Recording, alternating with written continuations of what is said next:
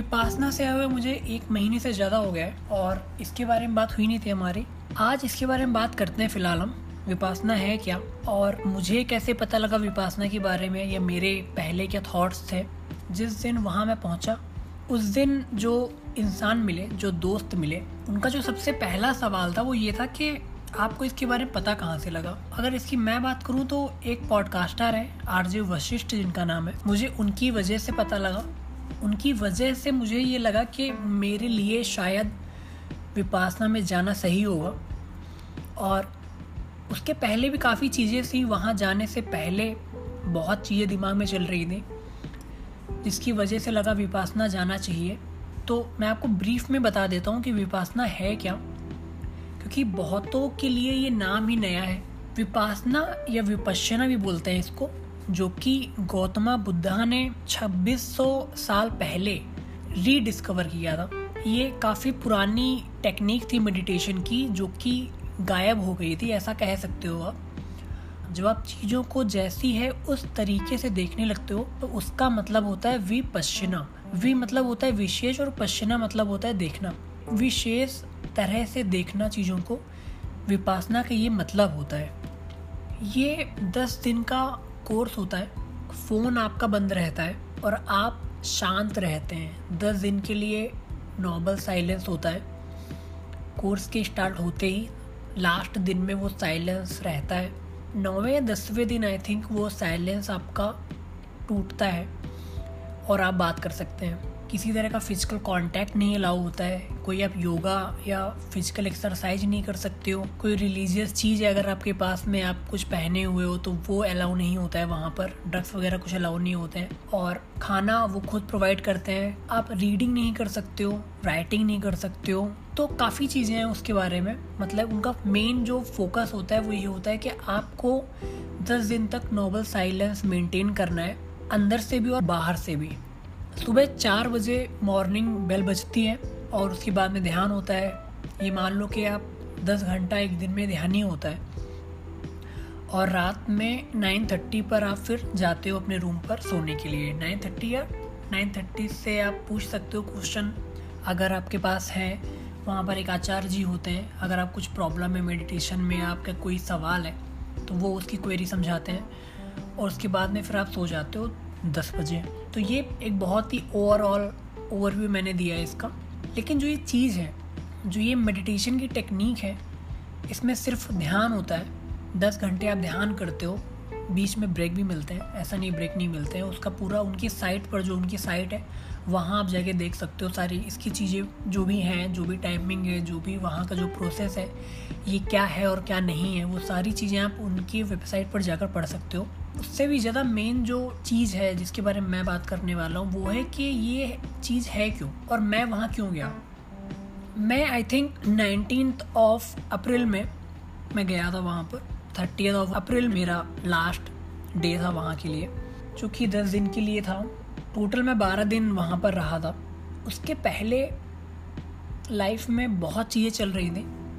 जुलाई thirty first को मैंने अपनी जॉब छोड़ दी थी और उसके बाद में काफ़ी चीज़ों के साथ में जाना पड़ा था मुझे। काफ़ी ऐसे डिसीजंस लिए थे लाइफ को लेकर जो कि बहुत ही ज़्यादा एक्सट्रीम थे। जो माइंड चाहिए होता है वर्क करने के लिए, जो माइंड चाहिए होता है आपको एक स्टेबल रहने के लिए, वो कहीं ना कहीं बहुत ही डिसबैलेंस हो रहा था लाइफ में। जिसकी वजह से मुझे ये लगा कि यार, एक ब्रेक ऐसा ब्रेक बहुत ज़रूरी है जो कुछ नया बताए, कुछ नया सिखाए। या जहाँ सिर्फ़ मैं हूँ, मुझे किसी चीज़ की चिंता ना हो कि मेरा काम रुका हुआ है, मेरे लोग इंतज़ार कर रहे हैं या मैं कहाँ हूँ, कहाँ नहीं हूँ। बहुत सारे क्वेश्चन चल रहे थे दिमाग में और लाइफ में बहुत कुछ चल रहा था साइड बाय साइड वो उस वजह से एक बार और ध्यान आया कि यार विपासना शायद एक ऐसी जगह है जहाँ मैं जा सकता हूँ, जहाँ मैं जा के खुद को जान सकता हूँ, क्योंकि वो ध्यान होता है, वहाँ आप इतना ध्यान करते हो, उसकी जो अपनी ध्यान की जो अपनी पावर्स होती हैं वो अलग होती हैं। क्योंकि वहाँ पर जो कुछ एक्सपीरियंसेस हुए उसके बारे में बात नहीं करूँगा मैं। लेकिन वो चीज़ें कहीं ना कहीं काम आती हैं लाइफ में, और वो साइलेंस बहुत काम आता है। क्योंकि मुझे ऐसा लग रहा है वो साइलेंस जो मैं वहाँ पर जो दस दिन के लिए मौन था, वो आज भी कहीं ना कहीं अंदर एक स्पार्क है बॉडी में शायद, जो अंदर एक साइलेंस मेंटेन करके रखा है मेरे अंदर भी। मुझे ऐसा फील होता है पर्सनली लाइफ में। वो चीज़ें साइड में चल रही थी सब तो ये लगा कि यार, विपासना एक ऐसी जगह है जहाँ जाकर शायद कुछ सवालों के जवाब मिल जाए। उसके बाद में मैं डिसीज़न लेता हूँ विपासना जाने का। उनकी साइट से देखता हूँ क्या प्रोसेस है, उसका रजिस्टर करता हूँ मैं। और उसके बाद मैं डायरेक्ट नाइनटीन ऑफ़ अप्रैल में पहुँच जाता हूँ वहाँ पर। सब कुछ अच्छा होता है वहाँ पर। लास्ट डे में बहुत ही फ्रेंड्स बनते हैं। काफ़ी मज़ा आता है, बहुत सारे लोग होते हैं। मेरी एज के बहुत लोग होते हैं। काफ़ी लोगों से मुलाकात होती है तो वो अच्छा लगता है। वो सब लास्ट डे में होता है। क्योंकि उसके पहले आप मौन रहते हैं, उसके पहले मिलना जुलना या किसी को देखना तक अलाउ नहीं होता है। तो ये सब चीज़ें होती हैं बट इन्जॉय बहुत होता है। नौ दिन का जो रहता है आपका बोलने का, बात करने का, मिलने का, वो सब लास्ट डे में आप करते हो, जो कि बहुत ही मज़ेदार होता है वहाँ के लिए। और प्रोफेशन होता है रात में गोयंका जी का, और वो बहुत ही प्यारा प्रोफेशन होता है। तो ये चीज़ें थी। और उसके बाद जब मैं वहाँ से आ जाता हूँ तो काफ़ी एक अलग सा फील मिलता है। वहाँ से निकलते ही ऐसा लगने लगा था कि यार बहुत कुछ जैसे नया लग रहा है। आवाज़ें बहुत दिन बाद सुनाई दी थी। बाहर बहुत दिन बाद निकले थे क्योंकि उसी रूम पर उनका जो अपना एरिया होता है रहने का, वहीं पर रह रहा था मैं और जो बाकी लोग थे वहाँ के। ये चीज़ें थी तो बहुत ही अच्छी थी चीज़ें। लास्ट के टू डेज़ में बहुत मज़ा आया। एक और बात करनी बहुत ज़रूरी है कि बहुत सारे मिथ्स हैं। बहुत सारे मिथ्स हैं मेडिटेशन को लेकर, बहुत सारे मिथ्स हैं रिलीजन को लेकर, जिन्हें इसके बारे में पता नहीं है बहुत ज़्यादा। वो ही गलत चीज़ें फैला देते हैं दुनिया में। वो ही गलत तरीके से यूज़ करते हैं उन चीज़ों का और वही गलत गाइडेंस देते हैं लोगों को, जिन्हें इन चीज़ों के बारे में पता नहीं होता है बहुत ज़्यादा। ऐसा मुझे लगता है। नोइंग और बिलीविंग दो चीज़ें होती हैं। नोइंग होता है कि आप किसी चीज़ को जानते हो और बिलीविंग होता है, आप जस्ट बस बिलीव करते हो, आपने कहीं किसी के बारे में सुन लिया है। किसी से उसके बारे में पढ़ लिया है थोड़ा बहुत और आपको लग रहा है आपको चीज़ समझ आ गई, वो वैसा केस नहीं होता है। वो चीज़ सही भी नहीं है मेरे हिसाब से। हमें नोइंग पर ज़्यादा फोकस देना चाहिए रैदर देन बिलीविंग पर। जो उनकी जो फिलॉसफी होती है, वो मेरे हिसाब से कहीं ना कहीं काफ़ी, कोई रिलीजन का नाम नहीं लूँगा, लेकिन कहीं ना कहीं बहुत ही जो अलग अलग रिलीजन है हमारे, उनकी जो कोर चीज़ है, वही वो यूज़ करते हैं, जो कि हमको सिखाते हैं कि हमें स्टेबल कैसे रहना है।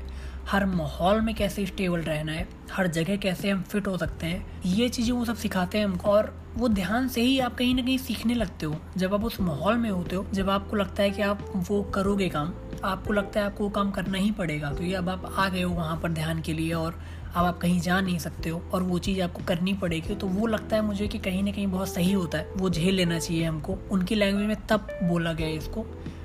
तपना बोलते हैं तो ये तब कहीं ना कहीं बहुत काम आता है लाइफ में हमारे, जो हमको बहुत ही पहले कर लेना चाहिए मुझे ऐसा लगता है। क्योंकि अगर आगे जाके प्रॉब्लम्स होती हैं तो फिर हमको लगता है कि यार अब सोल्यूशन नहीं मिल रहा है, या हम उतने कैपेबल नहीं है उससे डील करने के लिए, या हमको लगता है हमारे अंदर उतनी एनर्जी नहीं है, हमारे अंदर उतनी कैपेबिलिटी नहीं है। लेकिन अगर आप पहले से आप अपनी स्ट्रेंथ को मेंटेन करके रखते हो, पहले से अपनी स्ट्रेंथ बढ़ा के रखते हो तो वो चीज़ें बहुत सिंपल हो जाती हैं आपके लिए। तो हमको आगे के लिए अभी से प्रैक्टिस करनी है। आगे के लिए अभी से अपने आप को तैयार करके रखना है। हर एक माहौल में ढलने के लिए तैयार कर लेना है, चाहे जैसा माहौल हो। उससे कहीं ना कहीं आपका एटीट्यूड बनता है और वह एटीट्यूड लाइफ में बहुत काम आता है। जब मैं वहाँ से आया, जब मैं वहाँ से आया तो लोगों ने काफ़ी क्वेश्चन किए कि मिला क्या तुमको? और ये बहुत ही बहुत ही वियर्ड सा क्वेश्चन होता है, क्योंकि हर चीज़ कुछ ना कुछ लेने के लिए आप काम नहीं करते हो। कभी कभी कुछ चीज़ें होती है जिन्हें छोड़ने के लिए आप काम करते हो। जैसे वहाँ का जाने का जो एक मेन रीजन था, उससे ये पता लगा कि हमारे अंदर बहुत चीज़ छुपी हुई हैं।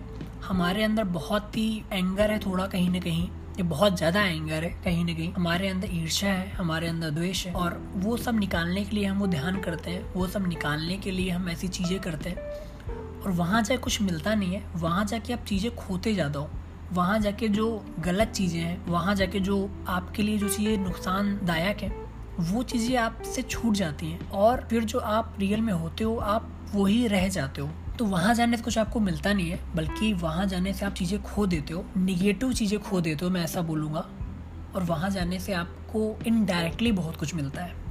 ये वजह थी मेरे करने की। मैं सबसे बोलूँगा कि वहाँ आप जाओ, देखो क्या है, क्या नहीं है। खुद समझो ये चीज़ें, चाहे वो ध्यान हो, चाहे मौन हो, चाहे रिलीजन हो, ये चीज़ें आपको खुद से समझना है। वजह कोई आपको और बताए इंक्लूडिंग मी क्योंकि नोइंग और बिलीविंग में यही फ़र्क होता है। और एक बार अगर आपको पता किसी चीज़ का चलता है तो वो आपके लिए डायरेक्टली लाइफ में बहुत हेल्प करता है। तो ये था विपश्चना या विपासना का एक्सपीरियंस मेरा। आई होप कहीं ना कहीं आपको मेरी बातों से हेल्प हुई हो और अगर हेल्प हुई हो तो मुझे इसका रिव्यू ज़रूर दें। Thank you